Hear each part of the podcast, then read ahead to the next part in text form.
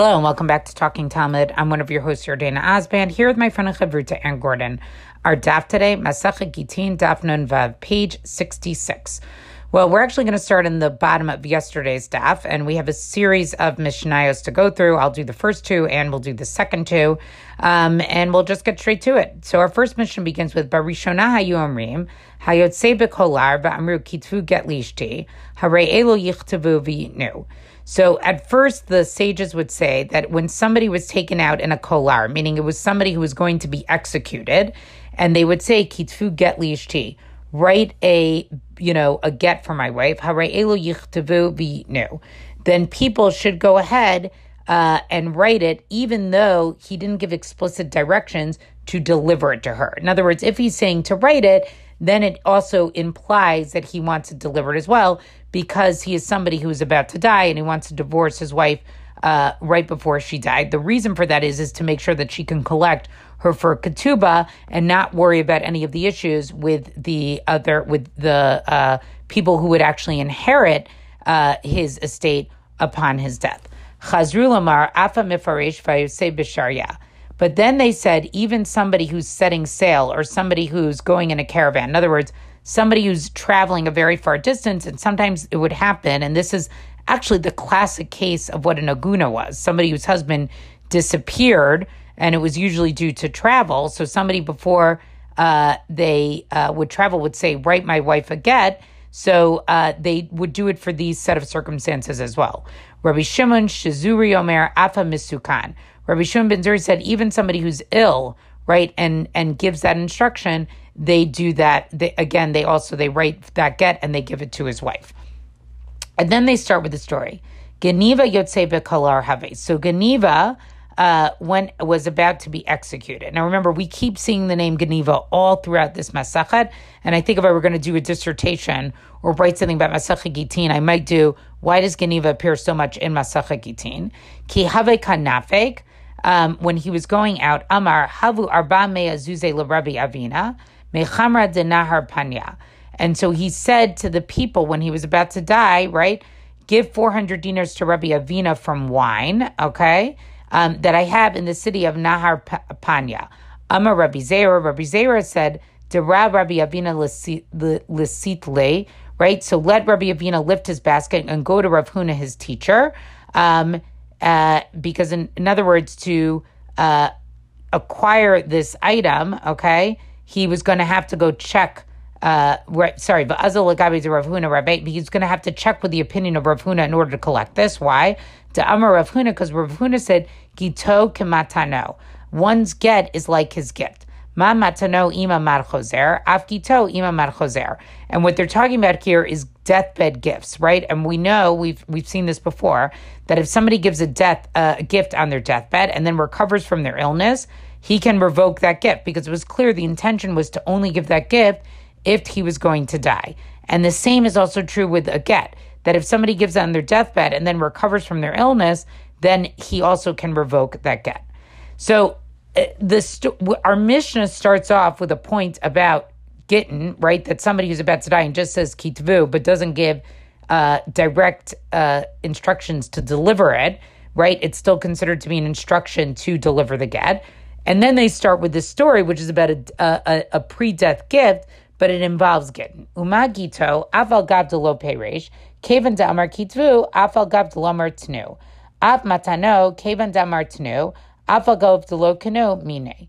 So what they want to say is, okay, with a get that was given on a death on a deathbed, even if he didn't specify, but he said write the divorce, even though he didn't say give it to my wife, they write it and they give it to his wife. That's what our Mishnah taught. So with a gift on someone's deathbed, once he says give the gift, even if the recipient didn't actually acquire the gift from him, right on right, we still give the gift because it was on the deathbed. So on this parallel by Rav Huna between a get and a gift, Rabbi Avina can actually go and collect this gift that was given to from Geneiva, even though it wasn't formally acquired, but he can go ahead and get it.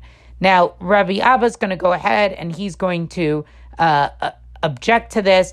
And there's basically going to be a lot of discussion here about what what was the intention of uh, Geneiva's actual uh, instruction to give this gift. Um, And actually, what the Gemara spends much more time talking about is, you know, uh, gifts on on deathbeds than it does about Gittin. Okay, that's the first Mishnah. The second Mishnah says, Mishayan mushlach labor, va'amar kol shomea et kolo yichtov get lishto, hare elo yichtavu v'yitnu. Right, so somebody's thrown into a pit, thinks he's going to die there. And again, in order, it's a way to protect his wife, he starts calling out, so somebody would hear him and he says, he knows he's going to die, and he's saying, write a get for my wife. Um, and then whoever hears it should give it to his wife. So even though they don't see him, uh, it should just be it, it should be given. Um, and so the Gemara goes into a place that only the Gemara could go. And I, I think I've talked to you guys about this before. Um, I actually, Shadim were like a very big part of my childhood. My father, Zichron Levracha, actually believed that he knew a shade. I will save this for another long time to discuss this. Shadhu.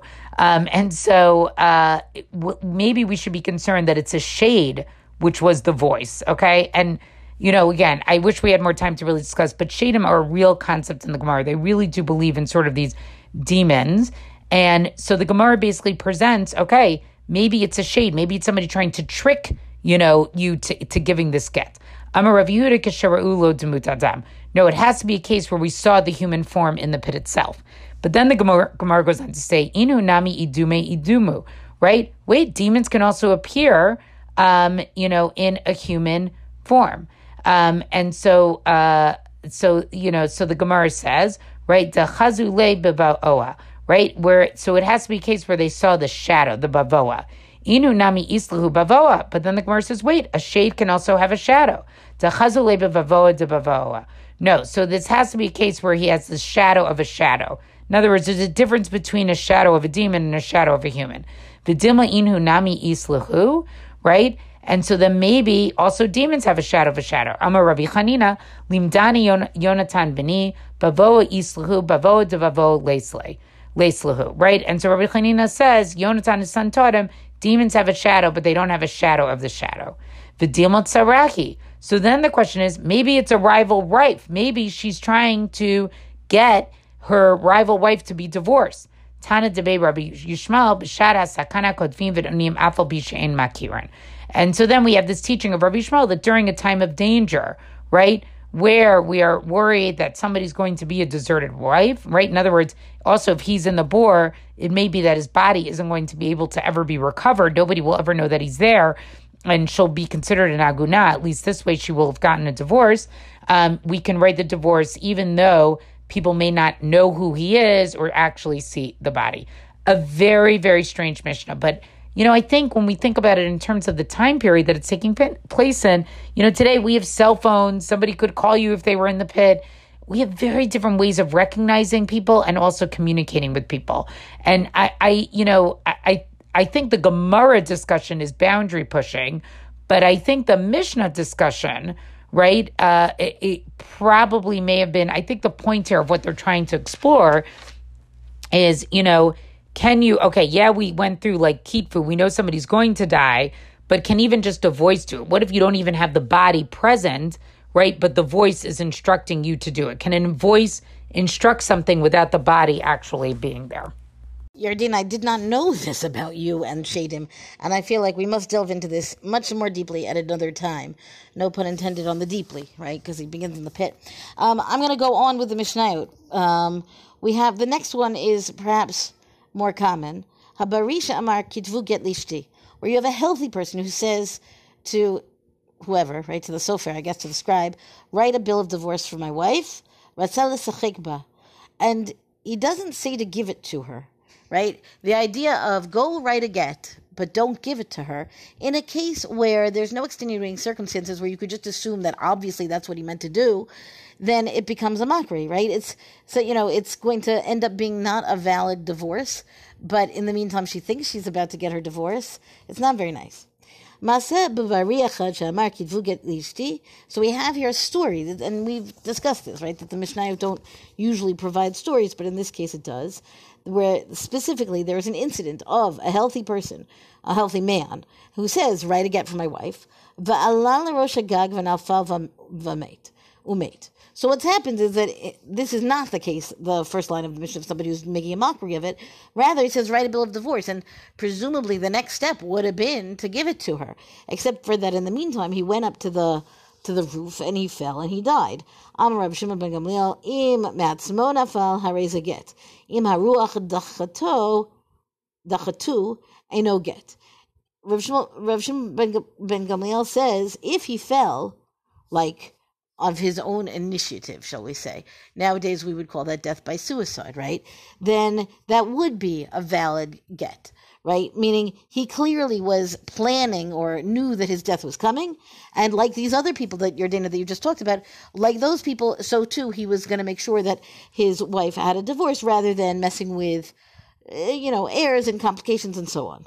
However, says the Mishnah, if the wind blew him off, right, meaning he wasn't planning to fall off the roof, then it's not a valid get because there's no there's no proof that there was any intent that he was actually going to go forward and give it to her beyond just writing it for her and then leaving it as a mockery.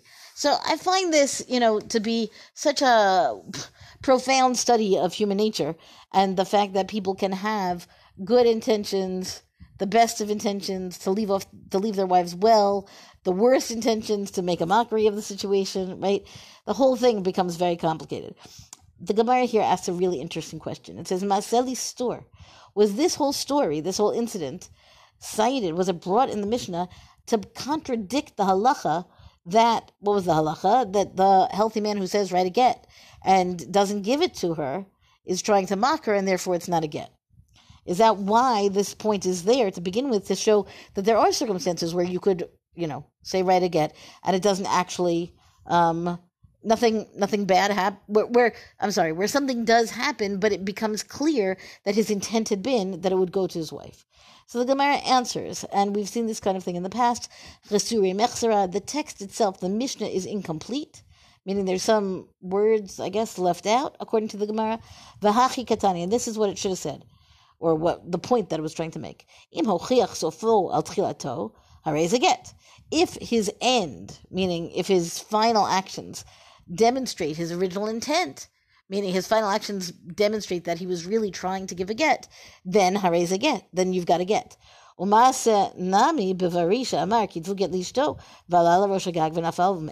you have this kind of story of somebody who says, write a get for my wife, and he goes up to the roof and he falls and he dies. So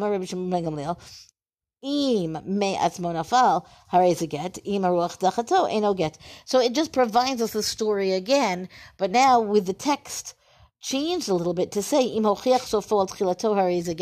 his end attests to what his intent was to begin with, then you can look at that as a get. And with those words, then we understand why the story is present in the Mishnah without having to kind of wonder, is it there to contradict or is it not? It's really to make the point.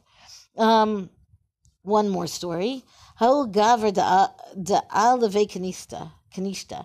There was a certain man, and he entered the shul, the Beit Knesset, the synagogue. Ashkach makri yunuka uvare the yatve v'yativ ini shacharina gabayhu. So what happens? His the the teacher is there. The son of the man who's coming in is sitting there, and there's another person who's sitting there, gabayhu, also sitting with them. Amar lahu, the man says to them, so he said, two of you should write a divorce for my wife. Lesof shriv makri yanuka. So in the end, what happens? The teacher dies. Me, my, now the problem with that, of course, is that now his son is going to be potentially involved in this story, meaning of writing the get for the father for the mother. Mi shavu inish bara shlicha b'makom abba olo. So now the question is, can that son have been considered a shaliach? Right? When he comes and he says, two of you should write, does that have to mean, and not you, my son? Or could it also include the son in terms of designating to write? Can, we know that, you know, relatives can't be witnesses. Could he be could he take this role in this case? He, the point wasn't that he was going to designate two random people. He was specifically aiming to designate the people who are not his son. And so the Gemara then will go on to talk about, you know, uh, just very briefly about how we don't designate sons in the presence of their father. We have a new Mishnah. Amar lishnaim tenu get lishto. A man says to two people, give a get to my wife. Oh, lishlosha, or even to three. Kitvu get to tanu ishti, write a get and give it to my wife. Right? So now the question, of course, is going to be who's doing what. Elu So someone of these three people should be doing so, right? They write it themselves, they give it to her. Amar l'shlosha tunu get lishti, So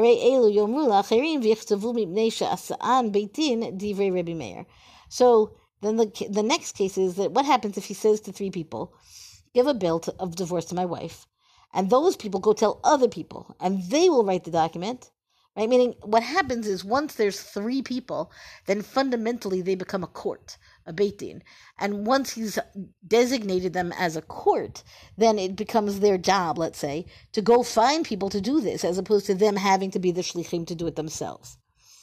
V'zo halacha ala Rabbi Chanina ish ono mi beit hasurin, and this is the halacha that Rabbi Chanina of Ono brought from prison, and we know that this means it's also in the name of Rabbi Akiva, because Rabbi Akiva was in prison. We know this from we know this from elsewhere, right? It's not mentioned here. Here we're only talking halacha in the Mishnah. מקובל באומר לשלושה, תנו גט לאשתי, שיאמרו לאחרים ויכתבו מפני שעשה בית דין. Where specifically he says, I have this tradition that if you say to three people, if a man says to three people, give a get, give a get to my wife, then those three people will tell other people and they'll write the document because those three people become a court. Meaning, the way this Mishnah comes about, the information isn't brought in the name of Rabbi Akiva directly, but it's taught, and then it's confirmed that it was brought by Rabbi Chanina of Ono, and Rabbi Chanina of Ono had been in prison, you know, together or in the next cell, whatever, from Rabbi Akiva. אמר רבי יוסי, נומנו לשליח, אף אנו מקובלין, שאפילו אמר לבית דין הגדול שבירושלים, תנו גט לאשתו, שילמדו ויכתבו וייתנו. and Rabbi Yossi adds to this basically, and he says, We appointed, right? And, or we said really, to the Shaliach, like this same thing that Reb, from Rabbi Chanina of Ono, that we also have a tradition. But it is tradition, af anu mukubalin, but it's a little bit of a different one. Namely, that even if a person went to the Sanhedrin, the, meaning to the Beit Din Hagadol, that's in Jerusalem, and said to the whole big court, give a bill of divorce to my wife, then somebody of the court should do the writing and should write it down and give it to the wife. Meaning, you don't have to go appoint other people. The court can do this job, and that's Rabbi Yossi's tradition. Amar la Sarah, kidvu utanu get lishti. אחד כותב ושניים חותמים, כולכם כותבו אחד כותב וכולם חותמים, לפיכך אם מת אחד מהן הרי זה get בטל. So now we've got a third case here, really rather different. If somebody says to 10 people, so what's similar, of course, is that it's multiple people. 10 people already, you have a minyan. He says, write, write the get, give the get to the, to the wife. Now, what happens according to this Mishnah? One person writes, two people sign, if he had said kulchem kutvu, if he said all of you please write this get, what would happen? Kotev kulam chutmim. Then still only one person does the actual handwriting, and then everybody else would sign that they had you know witnessed this get.